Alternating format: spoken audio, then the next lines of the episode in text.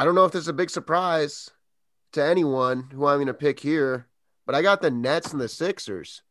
Uh, you know, obviously the Nets made a huge splash, uh, assembling the greatest offensive hydra. You know what I mean? You cut off one head, the other one's going to kill you of all time. Uh, you know, not they're not as bad as the Kings, but they're not necessarily an elite defensive team. But they've made moves. You know, they they even grabbed Andre Roberson. You know, like they're they're trying to build that defense back up, and that's clear. And I think they will be uh, looking to make a move to improve that defense when the trade line deadline uh, draws near. But you can't deny the New Jersey Nets and just the firepower. You know, they're nine of their last 10. It took a little bit for that to gel, but this is a team leading the NBA in points per game, and it's not that close 121 points per game. I mean, what more can you say other than the fact that they literally have Kyrie Irving, James Harden, and Kevin Durant? you know, and then you throw in the role players who are out there helping spread the floor. And uh, even though DeAndre Jordan isn't the same DeAndre Jordan he was a few years ago in Los Angeles, the guy's a very important piece down low. He's an old school big man who's just gonna, you know, play that bodyguard role, uh, rim protector role, uh, for a bunch of those dudes who kind of need that.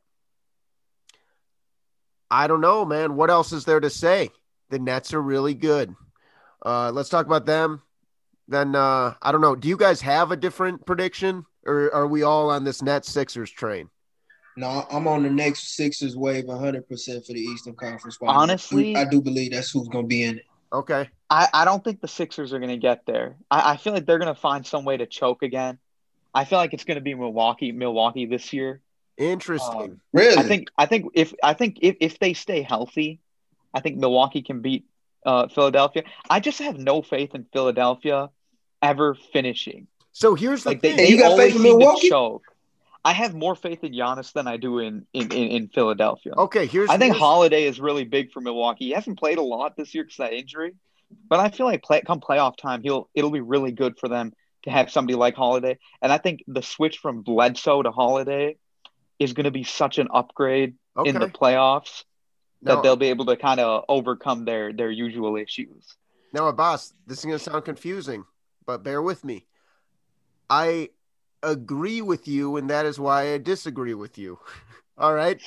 I have issues with the Sixers closing games, but I think there's another switch that has been made that I'm more uh, tuned into than the Bledsoe for Holiday, which is an upgrade. I, I completely agree with you there. However, you got Doc Rivers now instead of Brett Brown, where the Sixers would, you know, trip over their own feet late in games. Uh, I feel like they kind of lost their identity the last few years. Uh, I remember a game like three or four years ago. They were playing the Nuggets, and I'm like, both these teams are trying to lose this. You know what I mean? Like they would kind of get in their own way. Uh, the offense completely would just start being dysfunctional. I think that the move for Josh Richardson to add Seth Curry uh, gave them some much needed space that they hadn't had since JJ Redick. And uh, Joel Embiid is, you know, right there in the MVP conversation right now. Uh, you know, you could say he's first or second in that race right now.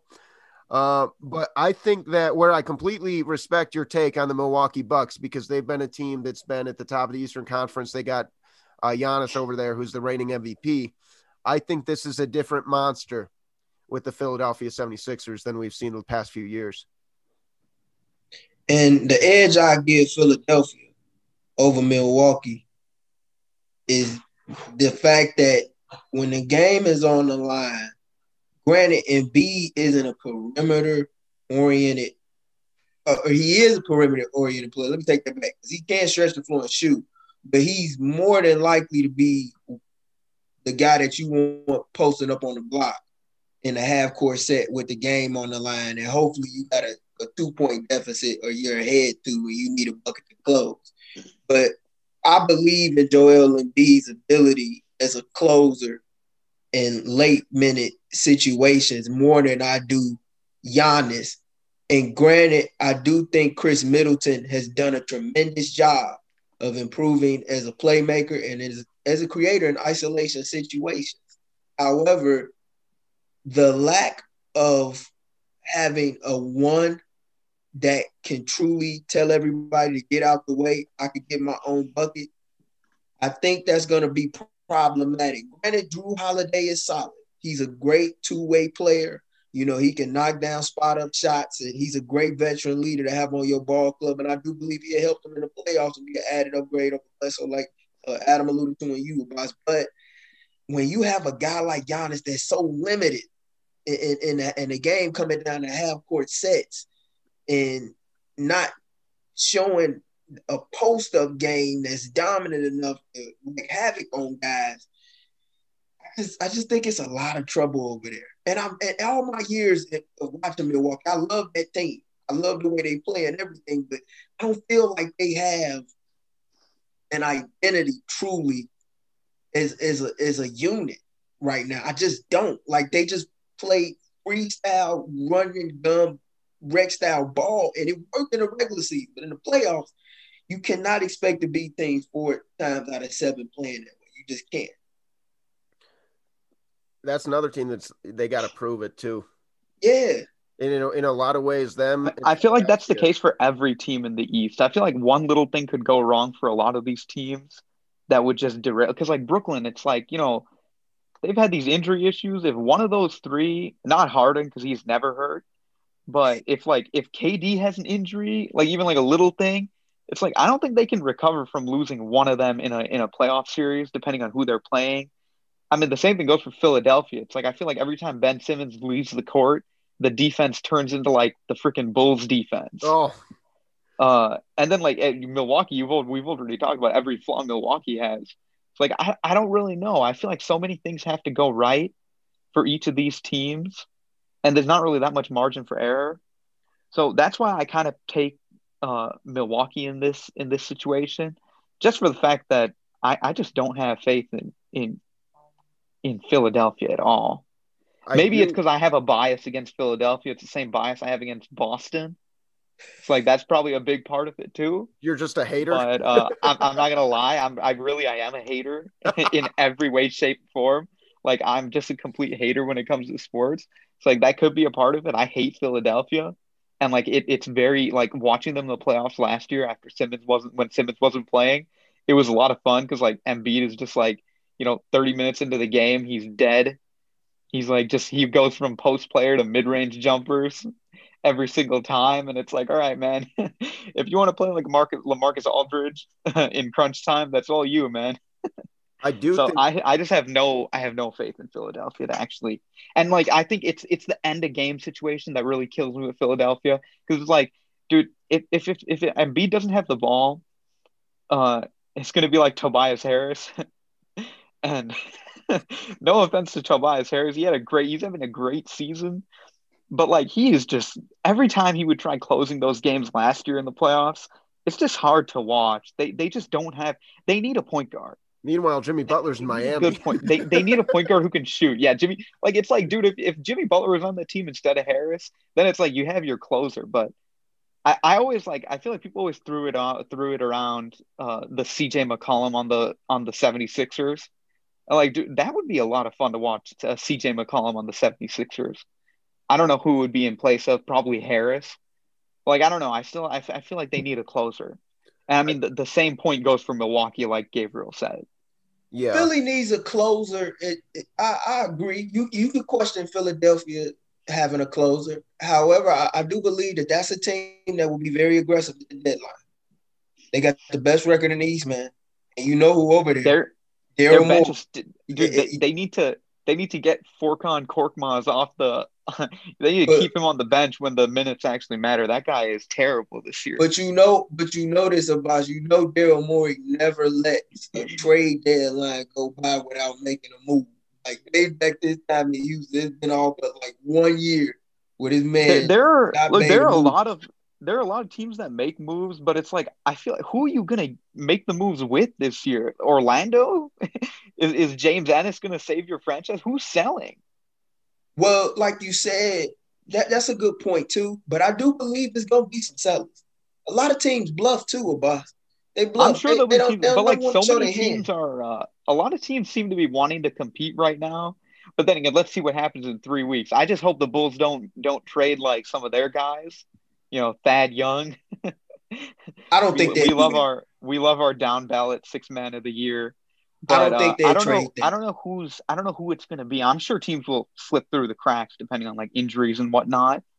But I don't know. Last year was insane. The trade deadline. Like I don't Yeah, think we're going to get something like that quieter this year. I, I'll, I'll say this though, you know, even if we disagree on you know whether it's gonna be Nets Sixers or Nets Bucks, Sixers Bucks in the conference semifinals is gonna be lit. That is gonna be must watch television. That's going to seven no matter what. I'm actually really looking for to. I mean, I'm assuming it's going to end up this way, but like Miami, Brooklyn in the second round, I think that's going to be a really interesting one as well. I feel like I'm really hoping Boston loses in the first round because it's like it's just funny to watch these people like they're like after like it's like flashing back to the to the Garnett Pierce trade. It's like oh man, we're going to win a championship in five years. it's just funny to watch them at like 500 right now. Kurt's gonna be listening to this in a few days, pulling out his hair, man. He's, I, I can already hear my phone buzzing. He's texting me right now. I bet you know. Like, I, I'm saying right now when you're listening to this, Kurt. I already know you just texted me. Yeah, Boston's in a real rough place right now, man. I, I I, don't. hope I they don't, get know, swept I don't know by, what. I, I don't know what's going on over there. in the first round. They, they fortunate to be in in the fourth spot right now, but like the East is so like it's top heavy. You know who the usual three suspects are, but when you go from four on down, man, it's And like even even Indiana without without Warren and now you know LeVert having that the whole uh the the lung issue, like uh, they would be right there in that like four or five spot, but they seem like they're gonna fade majorly Well, with like you know, half their team out. they've had a lot of injuries, you know, like Yeah. Jaylen Brown, uh, honestly has been just so good, so good, you know. Uh, and I feel like people are always talking about like Jayson Tatum, but this is the year of Jaylen Brown, baby. You know, like I've- I've always been behind- under 25 points a game. Uh, but you know, Kemba Walker's been inconsistent at times because I don't want to say he's been bad because like at times he's been really good. Uh, he had, he had a decent little stretch here recently.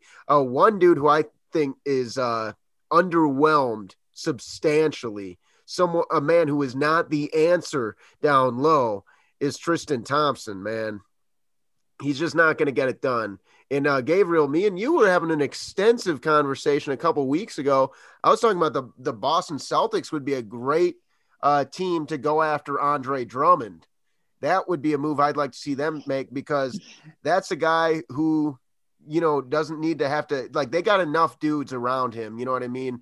We talk about Drummond needs the right pieces around him to function because he is a role player. You know, he is essentially going to be your dirty work. Give me 15 rebounds and, you know, give me some putbacks and play some good defense, play some passing lanes. These are all things that would substantially improve the Boston Celtics right now With- because right now they're asking that of Tristan Thompson and he cannot carry the load.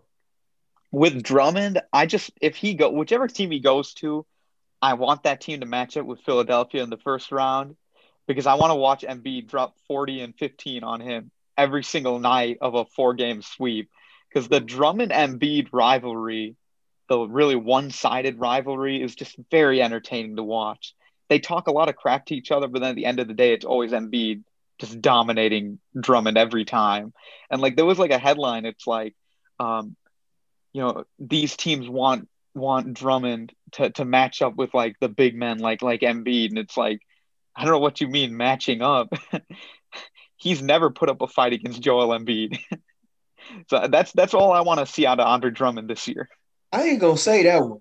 It- it- They had a battle a couple years ago in Detroit. I remember when Blake exploded for 50. I think Andre had like a 20 15 kind of night against Embiid. They got a win. They they had a battles. Granted, Embiid does get the best of them. I'm not gonna I'm not gonna deny that. But they, they had their battles, and, and I, I wouldn't mind seeing uh, Andre Drummond land in Boston. However, just they Danny Ainge been keeping his cards close to the vest for the last five years. You got And all you know, these but, draft but you know, you know, Gabriel, that's because no one wants to trade with Danny Ainge.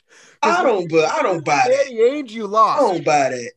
I, I don't think, buy I that. do. Think about it, dude. When has No. Danny Ainge ever lost a trade? like he, like if, if you trade with Danny Ainge, you are gonna wake up and your house is gonna be empty. He's gonna take you for everything you have. He's gonna give you Isaiah Thomas, who has one leg. He's gonna take Kyrie Irving, and like obviously Kyrie Irving left, but like Hey man, you could of say that's why could it didn't. Cleveland. But that's why it didn't work to me. It's like You you got Kyrie, but you didn't get him to sign the max.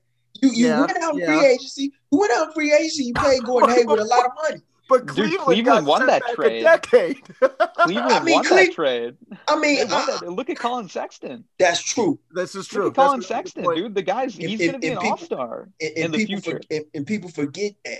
Okay, forget that. But I, Cleveland, Cleveland won that trade. Celtics didn't get anything out of that trade, man. Kyrie played for played didn't play in the playoffs, and now he's off in Brooklyn. He's you know on his way to a ring, maybe.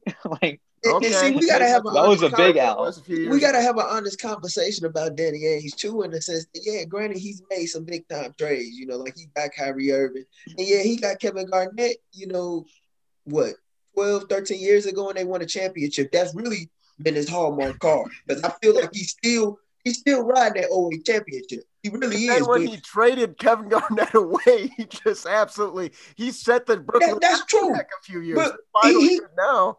That's true. He, he he got it. You know, he he got two talented pieces from it in Tatum and Brown. However, you let Anthony Davis, Jimmy Butler, Paul George, James Harden, Kawhi Leonard. You had all the pieces in place, especially when Kawhi was on the And table. and, they Kawhi ended up with. Kemba He, he should have made that. I don't care what nobody say. They should have made that move for Leonard. I They just, ended up with Kemba instead of all those guys. and- and that's what I'm saying. I That's think what it's I'm saying, like, hilarious. When, when you when you got a chance when you have a chance to stack the deck, you stack the deck. But I guess you know them guys like Larry Bird, Danny Ainge, them guys from the '80s, Pat Riley, they got their way of doing things. And you know, if you ask them to switch it up a little bit, they got a problem with it. I mean, that's just the old guard in the NBA. Don't get me wrong, their philosophies have, have, have paid significant dividends and they've had good success with it. But it's been a changing guard in the NBA now, and a lot of these guys, especially after they the way they did Isaiah Thomas, I don't Oh, think they yeah. really want to play him. both. Yeah, and now Isaiah Thomas is just begging for a chance. I just had to text Kurt. I'm like, hey man, there's gonna be some good Celtics talk on this next one. You know, Dude, I, I'm looking forward to the future for the Celtics. It's going to be, you know, the once they have to give uh, Brown and Tatum those big contracts, they won't be able to afford any any other big superstars or anything. They already Uh, got don't- big contracts. They don't seem, yeah, that's right, right? Because they're both, what are they both off their rookie deals now? Yeah, Now it's like you, they have no scope for doing anything now unless they trade somebody, and I think it's hilarious. I really, I, think, it's I hilarious. think, I think somebody between Brown and Tatum is getting traded sooner rather than later. I can't pinpoint what date or time, but I do feel like that's happening. They, that they- yo, the Bulls better get on the phone. lot of Bulls better better get on get the on the phone, phone. dude. A lot of teams better get on the phone. If, if, if they this they team- better be going after Brown big time. if this team loses in either the first round or conference semifinals, it's gonna be it's gonna be some big time news coming out of Boston this summer. Don't be shocked. I think I think you, I think you're gonna see a lot of disbandment and you're gonna see a new roster being built. you know what's interesting? I don't know if this is some sort of like cosmic foreshadowing or something weird is going to happen here, but I just went to the ESPN.com trade machine uh, and I pulled up the Orlando Magic because I think the perfect fit for the Boston Celtics system would be Nikola Vucevic. And guess what? Nikola Vucevic, for some reason, at 8:34 Mountain Standard Time on this March the 6th, is not showing up on the Orlando Magic's roster in the trade machine. I wonder if that means, uh, you know, that he's no longer going to be a member of the Magic. Some sort of cosmic message we're getting here. Uh, but I think that that guy would be a great fit. Uh, the Celtics, it's like interesting, right? Because they're very close. They don't need that much, but they're so far away. There's a reason none of us had them in the conference final conversation. Mm. Throw him on the list of disappointments. and you know what's so crazy about Boston? Like, if I'm not mistaken, they've been to three out of the last four Eastern Conference finals. It's like, how close can you get to the Larry O'B?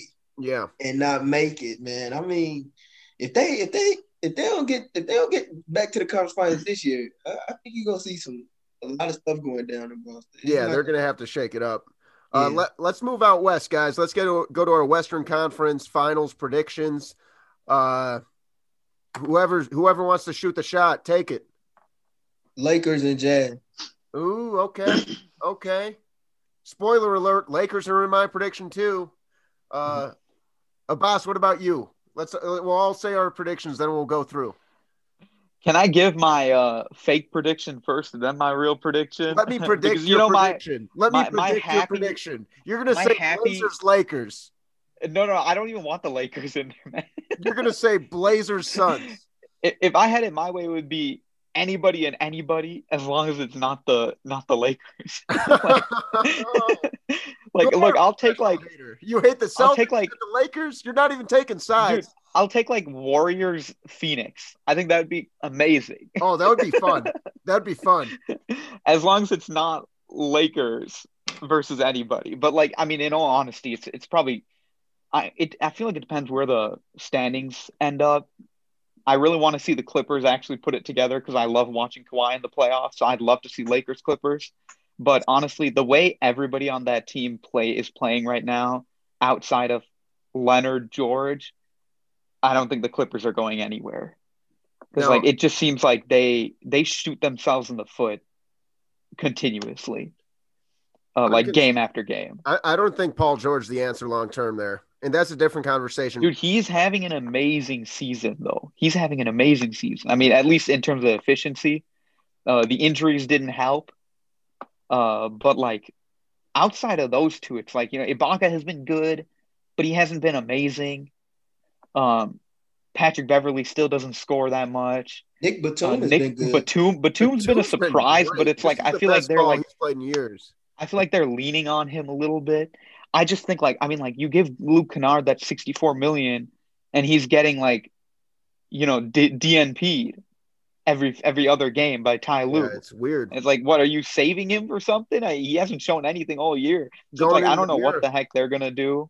I, don't know what's going to gonna happen be- with that team. Yeah, Like I feel like it ends up being Utah LA and then the Lakers like they're to they're going to do to Utah what LeBron did to Atlanta in what 2017 or 18 where it's like everyone's like oh let's see how many games this goes to and it's like dude they literally did, LeBron didn't have to show up. Like, oh. J, JR and Larry Nance could have done it without him.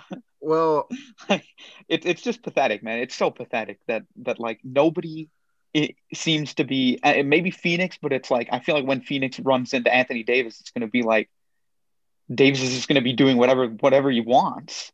Well. Uh, Who's going to guard? It's like Ayton, and then when Ayton fouls out, it's going to be Kaminsky and Saric. Ooh, yeah, yeah, you're making a lot of good points here, buddy. And it's funny that you mentioned standings because that's something I put into this. All right, this is something I thought about. Uh, first of all, the Clippers, I want to point out that they look really weak lately. So maybe I'm dealing with a little bit of recency bias as they've lost their last three games. Uh, you know, if they hadn't, they might be the second seed in the West right now. Uh, the Lakers obviously dealing with some injuries, but I expect them to climb back up and be the two seed going into everything, right?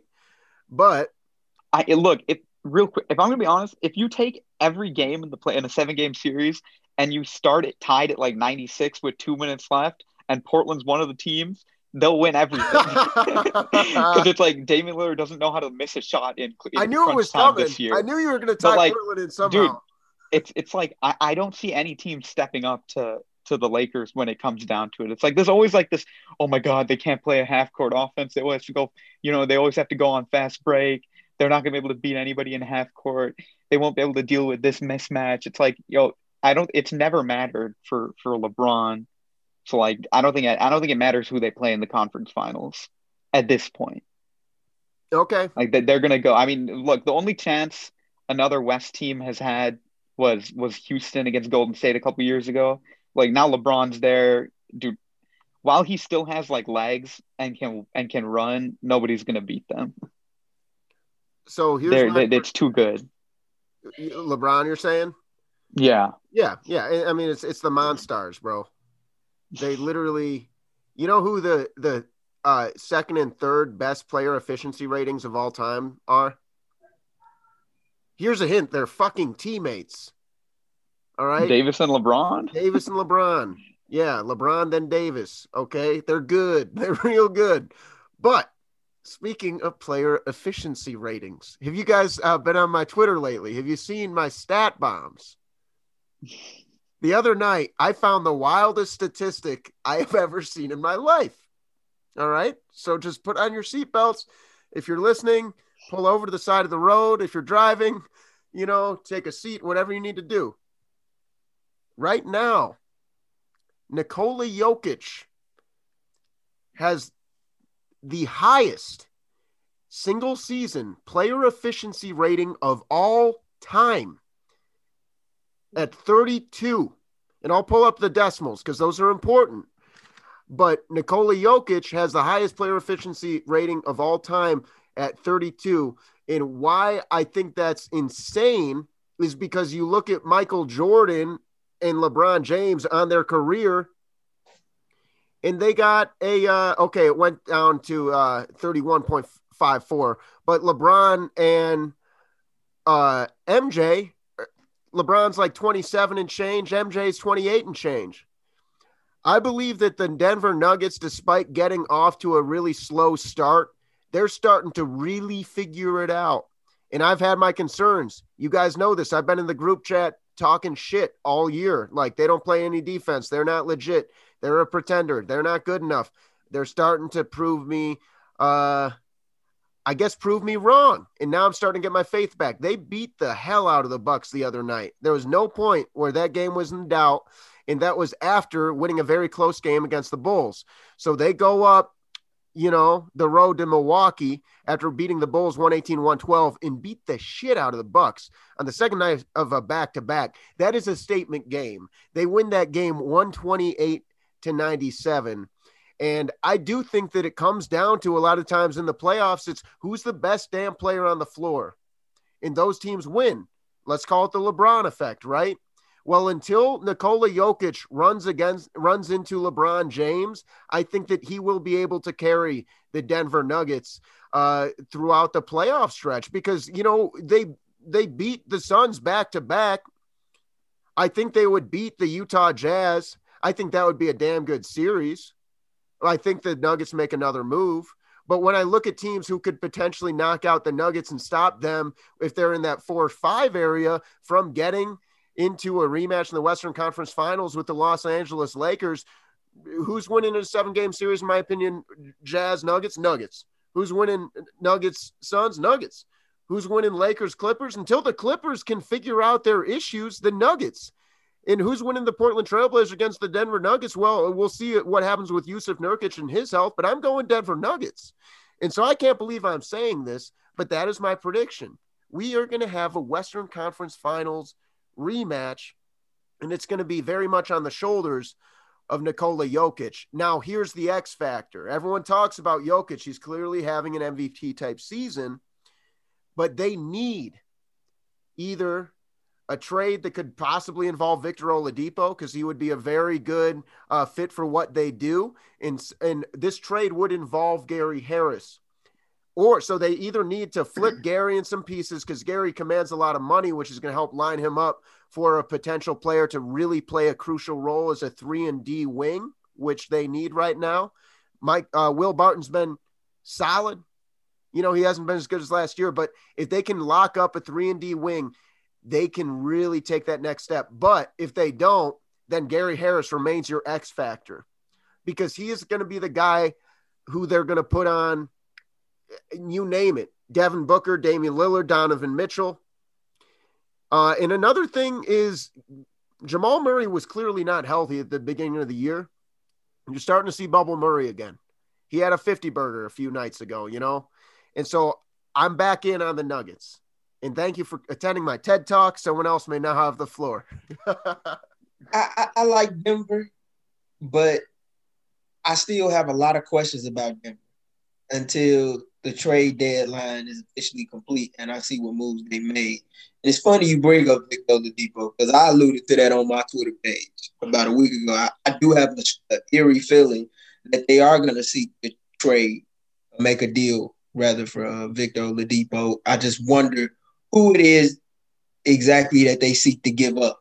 And I hope that it's not some of the pieces that I would think they could potentially say they don't want any longer. Like I look at Michael Porter Jr. there, right? He has I, to get more minutes. not give him up for that because. But I, am just, but I'm just saying, like he has to get more minutes, and yeah. his minutes have fluctuated consistently, time and time again since he's been in Denver. Even in the aftermath of him recovering from his injuries and whatnot, and due to COVID, it's it's like you know they Denver, as great as they are, they've let a lot of the depth and the strength and numbers that they had. No, no pun intended, because I know that's the Warriors uh, mantra, but they let a lot of that walk. Malik Beasley, you know, Hernangomez, and, and yeah, and, and, and, several other players like Jerami Grant. Like they, yeah. they don't have that same depth. However, Nikola Jokic if there's any guy that I could believe or see having a very big playoff run, it is him. And yeah, I could see Denver beating Utah. I could see Denver knocking off Phoenix. But when it comes to getting to that Western Conference Finals, yeah, I, I can see a potential rematch, but a lot just has to go right because defensively, they don't seem locked in and engaged. You know, it's like one night they're there, the, the next night they're not. Then Murray, you know, it's just like the bubble Murray. I, I, gotta see it more consistently. I, I, I trust Nikola Jokic. In a lot of ways, this Denver team has kind of taken a place of Houston in the West. They have that one all-time great player, albeit mostly uh, uh, a back to the basket player who can space the floor and, and hit threes. He's shooting but, like 42% this year. That's what I'm saying. Like he, he yeah. can hit threes. We I know that. I'm not saying he can't, but like you have this all-time great player, but is his supporting cast good enough? Is my question. Right. And I just don't believe that it is. And, and Gavriel, they, they still don't have a they still don't have a defense first player on that team. Gary Harris. Like, well, like Gary, but like what he played, he's played 19 games. Well, that's he's the thing. They would have to healthy. Really, like clone Gary he's Harris. Never healthy. The I dude, he needs like he needs like the freaking General Grievous body or something oh, if they want to keep him on the court. Well, like he, that's the he, trade, he, never. That's the trade piece. Honestly, it's Gary Harris. Yeah, I mean, like they, they don't have. I really, I don't. They don't have that that type of guy, and it's like even like. I can't believe I'm saying it, but like even like last year against LA, they could throw Plumlee at at Anthony Davis when they needed to. Who yeah. who are they going to throw at him now? Millsap? Harden. Anthony Davis is gonna be he's gonna be eating against Millsap all day. Like Zeke, Zeke they, they have no... actually really uh, played some good minutes for them lately, and he's he's turning into more of a role player over there. Uh, Gavriel, I, I want to go back to something you said though. Um, but what was it? Oh, I remember. Yes, yes, yes. You were like you you believe in Jokic, but you're unsure about the supporting cast, right? uh, one person I want to single out in this, and this is guy who's in the most improved player of the year conversation for me. I'm not trying to knock the guy. The guy's shooting 42% from three. Uh, he's a, a, tremendous talent. He can go get you 15 and 10, uh, half asleep. And that's obviously Michael Porter Jr. Now, here's my issue with Michael Porter Jr. Now, let's rewind to who was that game against? Let me refresh my memory. Uh, yeah, the Wizards. Okay, so the the Nuggets have a four on one. Michael Porter Jr. All he has to do is cut to the basket. They lose this game 112 110. Jamal Murray can hit that bounce pass. You're going to overtime and you're probably beating the Wizards. The Wizards are a tough team to beat. They're going to beat just about anybody in the NBA these days. They've taken down the Lakers, they've taken down the Clippers, they've taken down the Nuggets, they've taken down the Celtics. They are so hot right now. So it's a tough team to beat, right? But all Michael Porter Jr. needs to do is cut to the damn hoop. And that's where the problem with not really getting to get any run at Mizzou and hardly playing last year, he has a low basketball IQ. You can't question his his ability, but it's sometimes you're like, dude, what are you doing? Like, you just go to the hoop.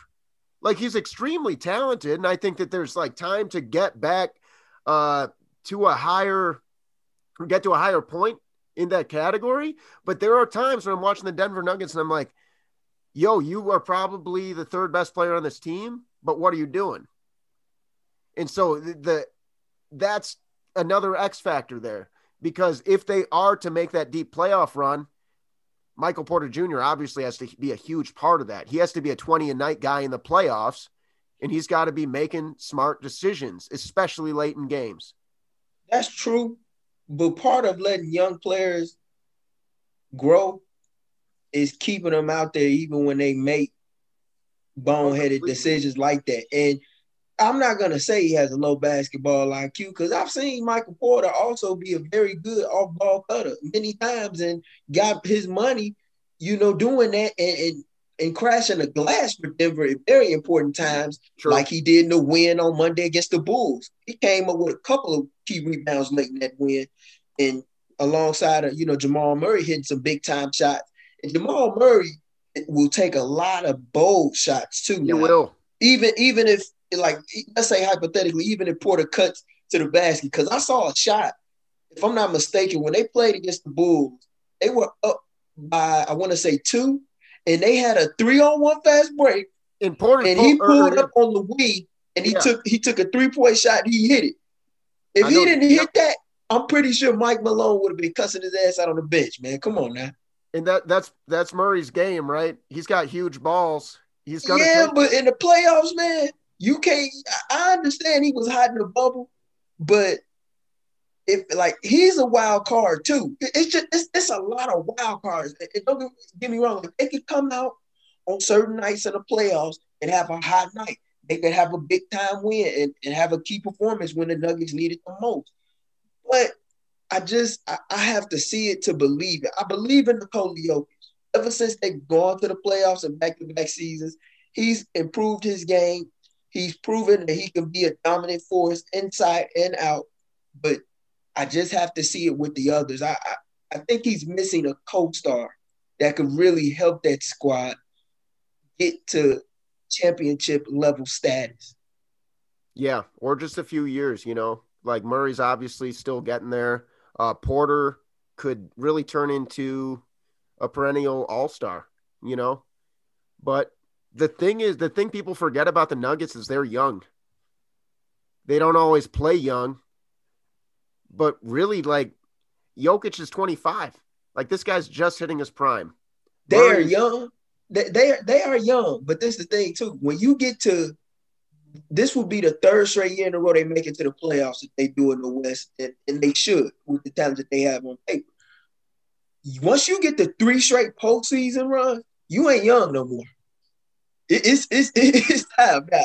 No disrespect, like Nikola Jokic, I know he's 25, but okay, it, so they're experienced. Yeah, they they experienced now. Yeah, that's now.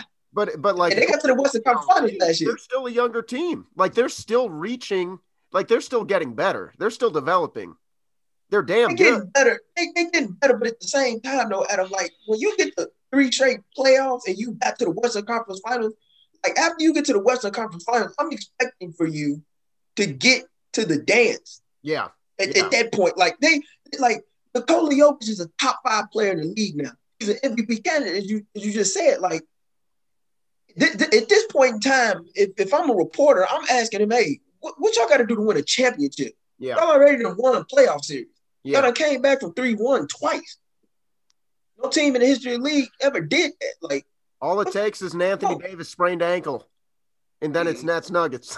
you, you can't wish for that, man. You, you oh, I'm not wishing for it. You, I, I, you, said, you said, what does it take? You're right. You're right. Look, man, oh, a couple, man. a couple of those, uh, a couple of those, uh, you know, those game-winning threes. Except this time, it's not Mason Plumlee coming over late. That then hopefully we don't have to see the Lakers in the finals again. Yeah, we'll see. I, am I'm, I'm hoping, I'm hoping for it, man. you know, you know, you know that's happening. Let, let's get into yeah, I, I, We've been we've been doing a long show. I think this was destined to be a long show because we are. It's a halftime report. You know, it's a long season. It's a long show. Might have to break it into a parter. we'll see. We'll see what I decide to do, how long it comes out. But anyway, uh, let's move into some award predictions. Um, just to recap, uh, you guys want to just go uh, one last time? Tell tell us your uh, uh your predictions. Uh, Gavriel, then Abbas. Uh, for, for the awards for the conference finals, real quick, just to recap. Uh, for, for, conference finals in the East, I got Nets and Sixers, and, and, right now in the West, I have Lakers and Jazz. Although you know it all comes down to matchups in that West, because that West it could get real ugly. It's always some upsets going down in the West. Okay, Abbas. Yeah, if the seeding ends up the way I think it's going to be, I think it'll be Lakers, Clippers, and then Bucks, uh, Nets. Okay, and I'm I'm going uh, Nets, Sixers. I'm going Nuggets, Lakers. All right, moving into the MVP conversation. Abbas, throwing you the rock. Uh, Embiid.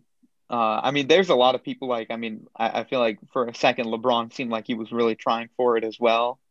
Um, but like, I mean, Philadelphia has been much improved. Embiid has been really improved as well, and, and they seem to kind of flounder without him.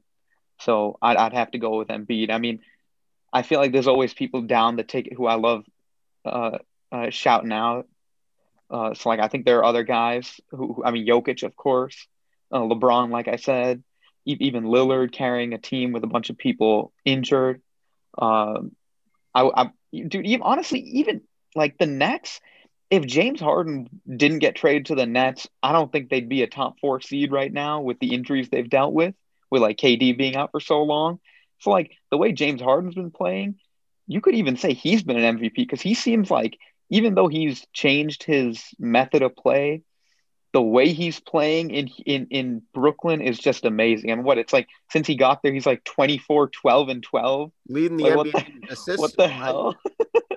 like that that's such an insane stat line that he's been putting up in Brooklyn and the way like he goes from like the games when Irving hasn't been playing, he turns into like Houston Harden and then the next game, it looks like the transition has been seamless uh, with him coming and playing with Irving.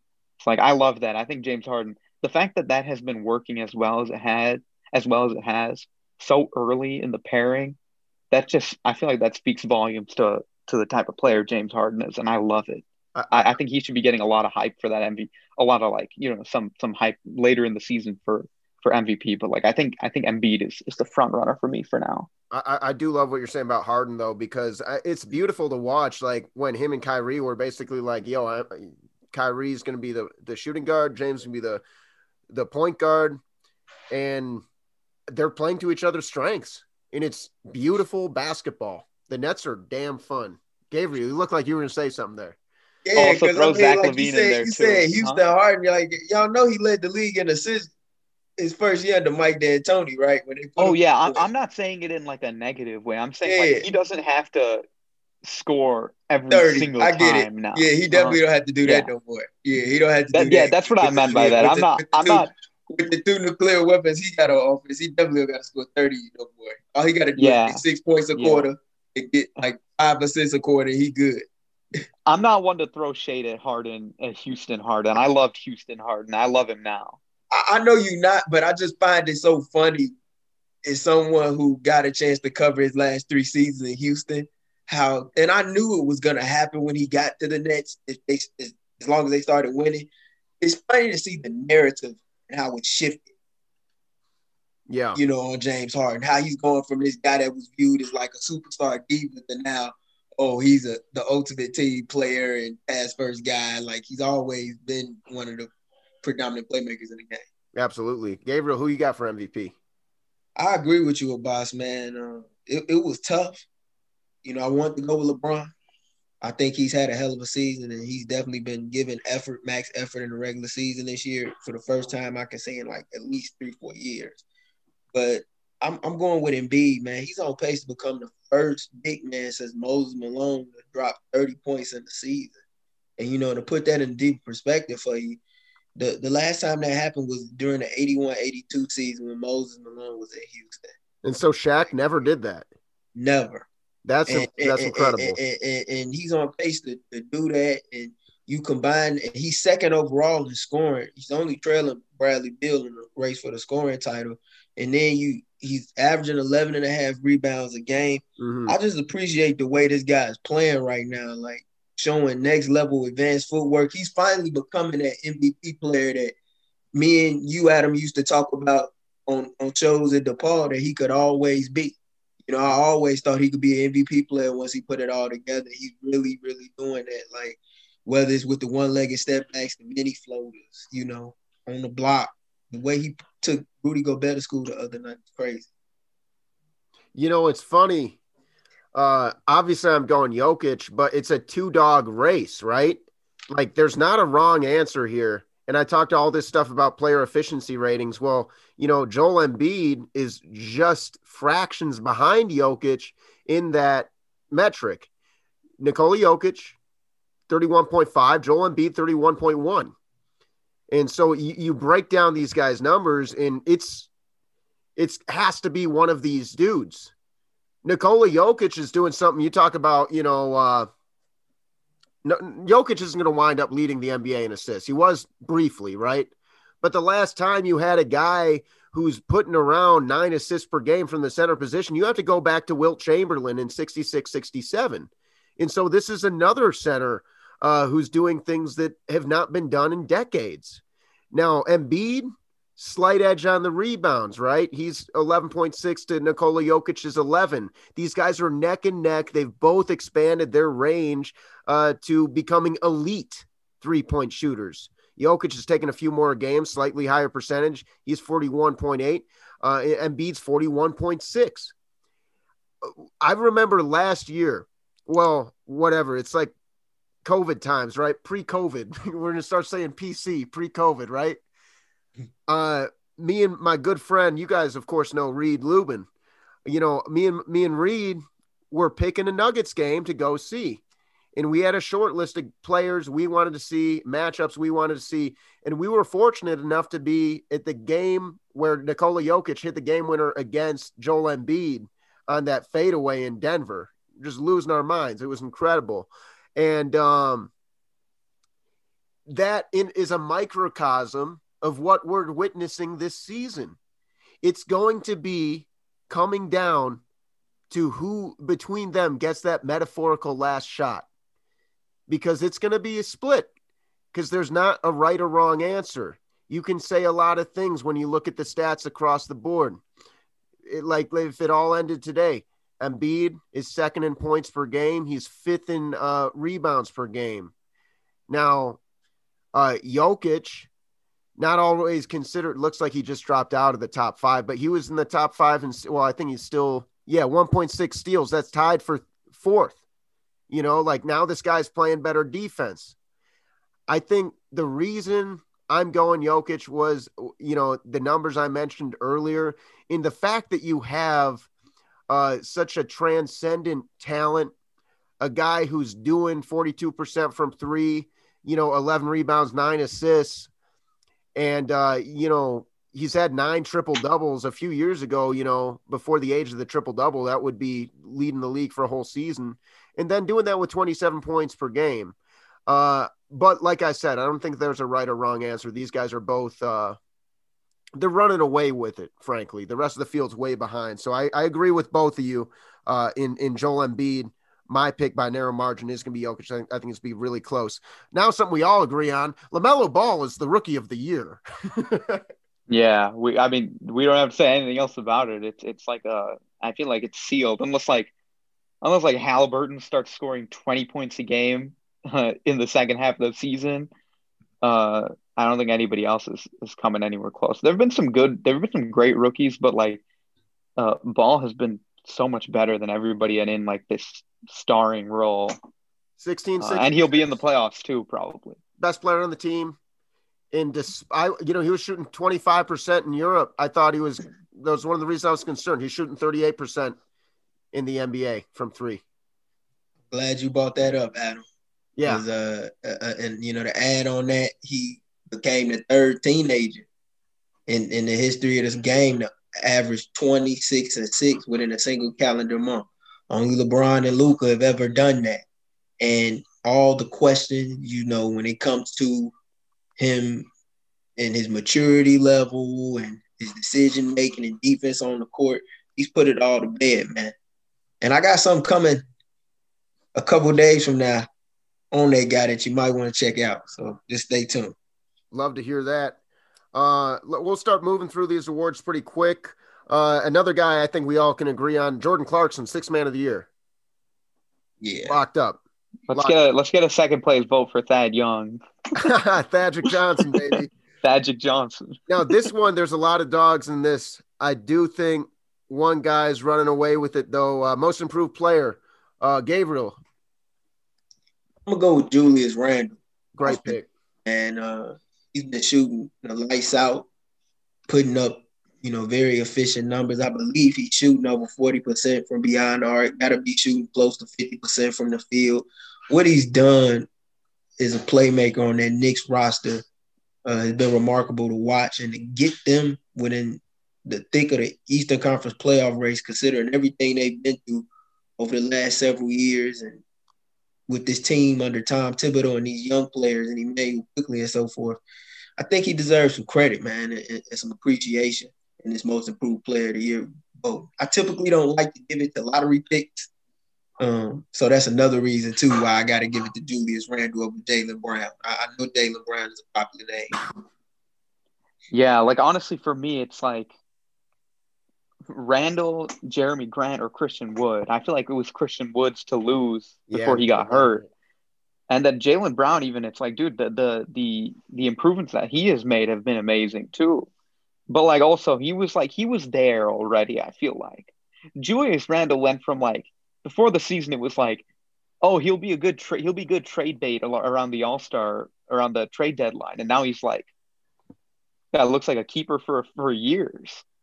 Yeah, uh, he's been really good. So like they say an MVP for, for in the me, garden for him, man. Did you ever think that would happen? No.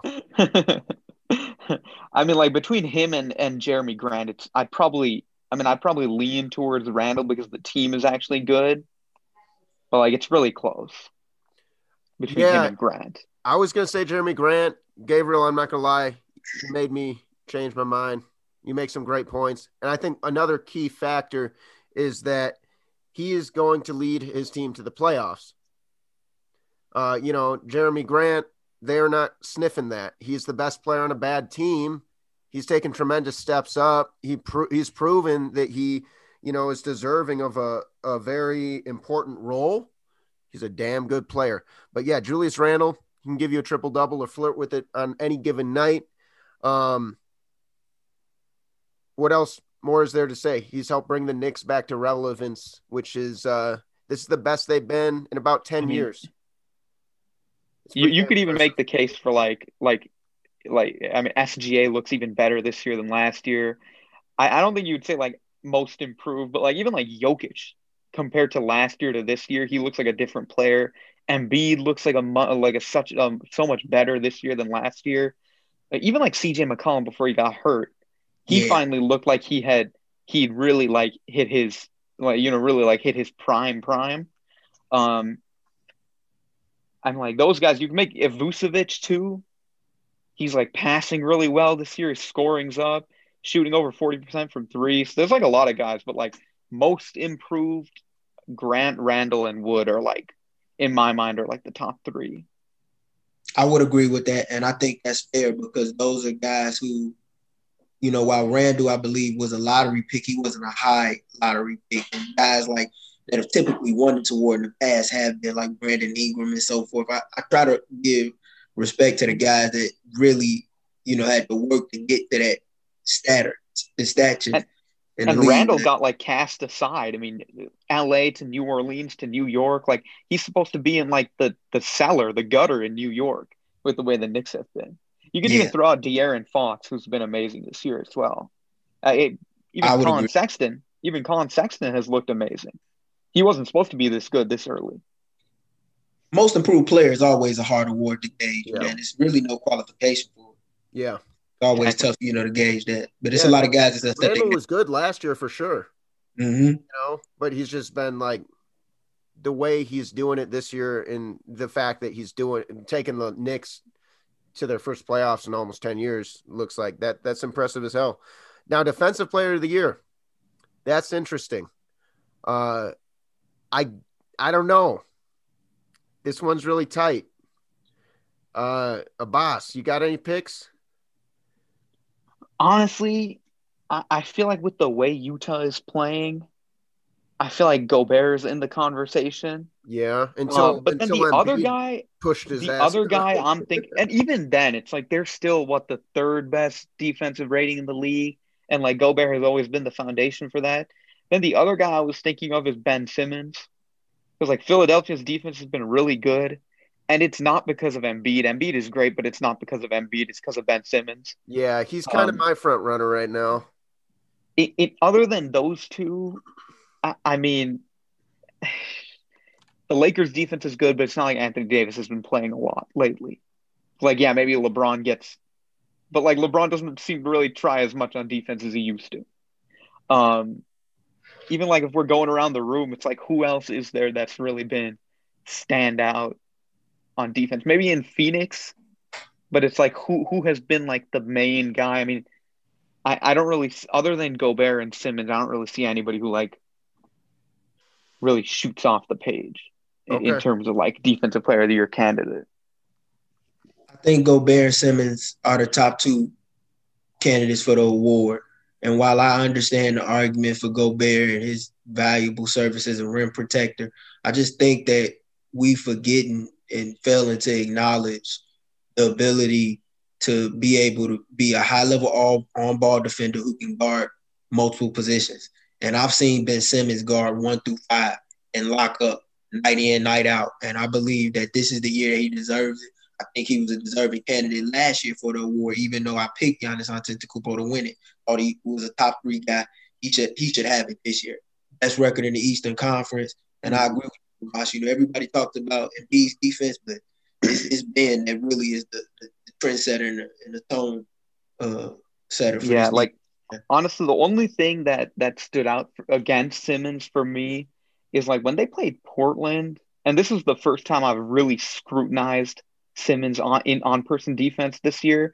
Lillard was, you know, he was having his way a little bit against Simmons. He wasn't having his way, but he was getting it done. But then again, that's like the you know, it's Damian Lillard. that's a Yeah, tough assignment, though, man. That's that was- all star, bro. That was one that was, uh, and then there was the, the other night. I can't remember who it was I was watching them against. He got beat a couple times by a really good perimeter player, but it's like it's a really good perimeter play. It's like it's what we're expecting, right? Yeah, Uh, I feel like Draymond Green has also done an amazing job. Even if Golden State's defense isn't like that top ten unit, the fact that they have been competent defensively uh, is amazing. yeah.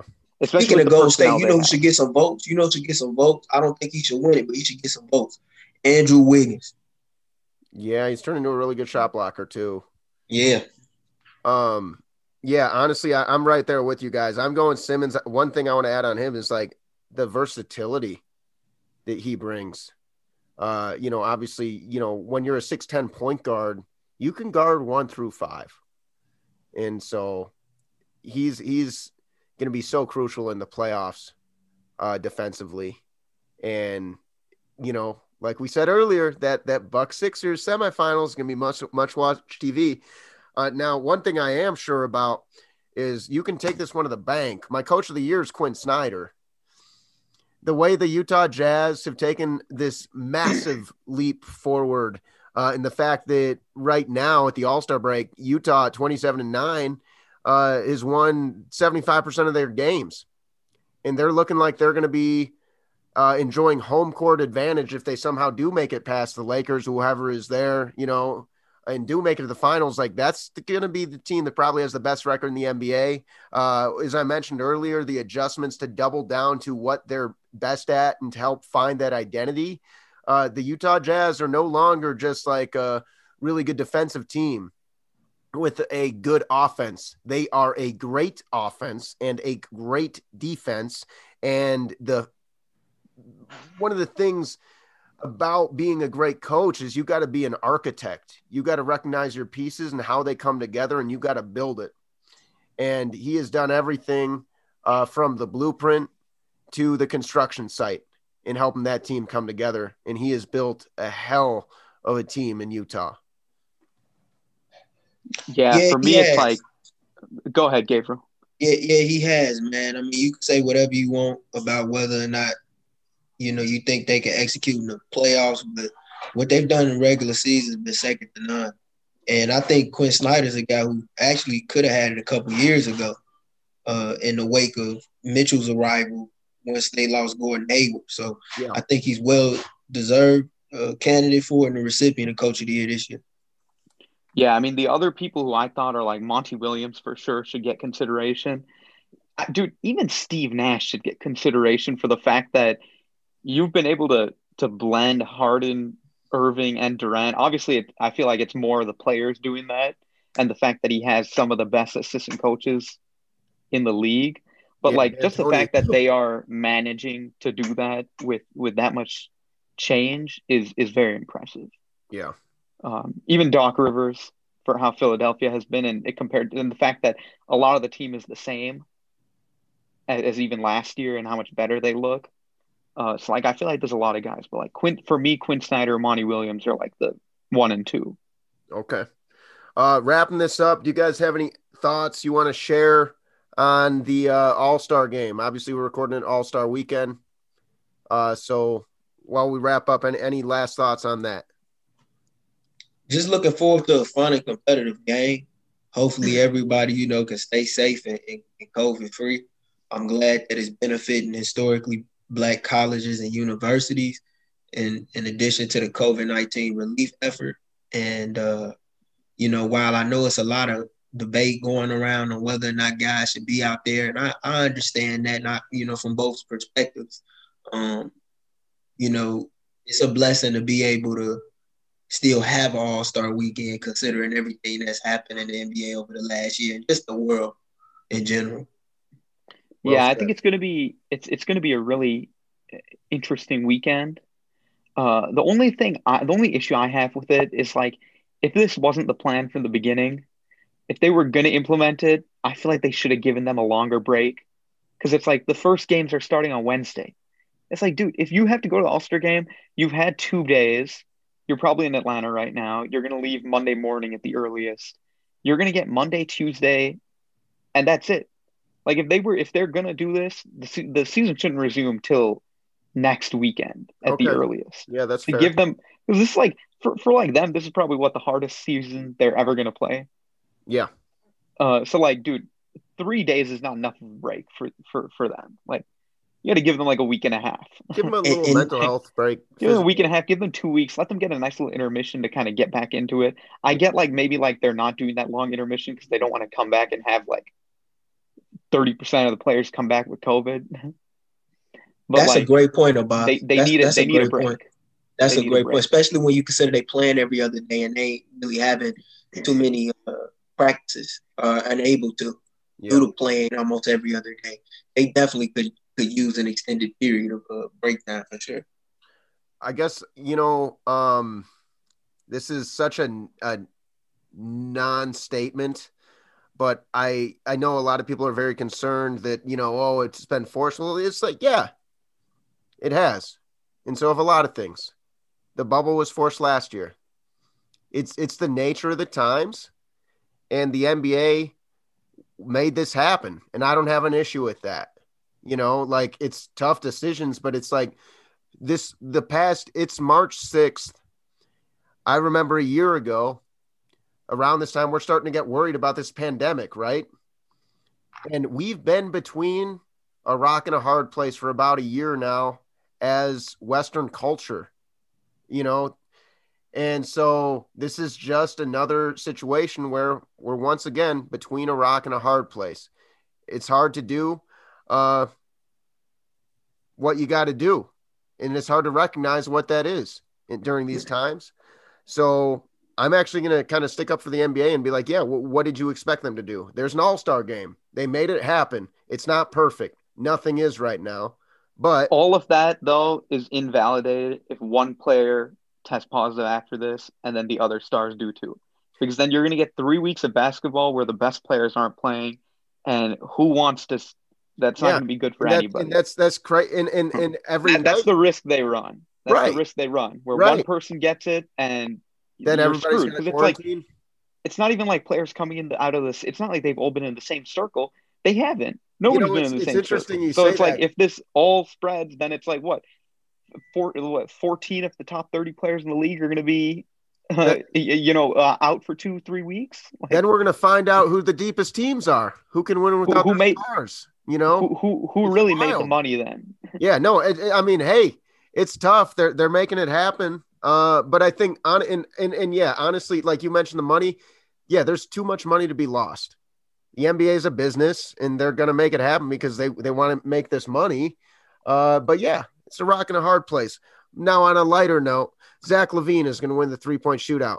Uh, he leads the NBA right now in true shooting percentage uh, at 65.3. That is unheard of. He's going to win it. That's my prediction. Look, he he had a bad debut last year, but he talked about it. He said he's learned and and he's going to place the money balls better. And yeah, I think he's going to have a great performance cuz like dude, this year he makes every shot. Like he makes those clutch shots. He makes threes Yeah. that he sh- probably shouldn't make. Uh and you know, it'd be nice. He'd be what he'd be the first player in history to win both dunk and three-point contests. no, uh, if he wins I the three-point Brent contest this year. Has done that. I thought that's what it really. I Yeah, thought I've been Barry I've been seeing that everywhere. It's like he would be the first to win both of them. no, Brent Barry and I feel like one other person. Gavriel, you can you help me out here? I don't remember off the top of my head, but I, I do believe Brent was the first. Yeah, I, I'm I'm 90% sure Brent Barry did it. But yeah, it's it's rare company for sure. I Uh, won't bet against Steph though. I will not bet against Steph Yeah, Curry in three point yeah, contest. true, I just can't do it. all right, folks. Any any closing thoughts? No, man, it's always a pleasure to always be on and talking basketball, and I just look forward to uh, a great second half of the season, and hopefully everybody can, you know, come back from Atlanta uh, free of COVID and just ready to hoop and go to work, man, because it's Love gonna it. get big time second half. Love it.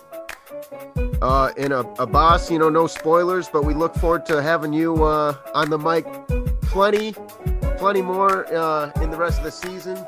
Uh, it's always a blast recording with you guys and uh, running the triangle offense tonight. I'm probably have to split this into two episodes because we went a, a little over two hours, but you know, we, we gave everything the attention it deserved, and it was a wonderful show. And if you enjoyed the show, please give us a friendly rating on Apple. Uh, that really does help us get more listeners, helps more people discover the show, and uh, helps helps us keep, keep growing.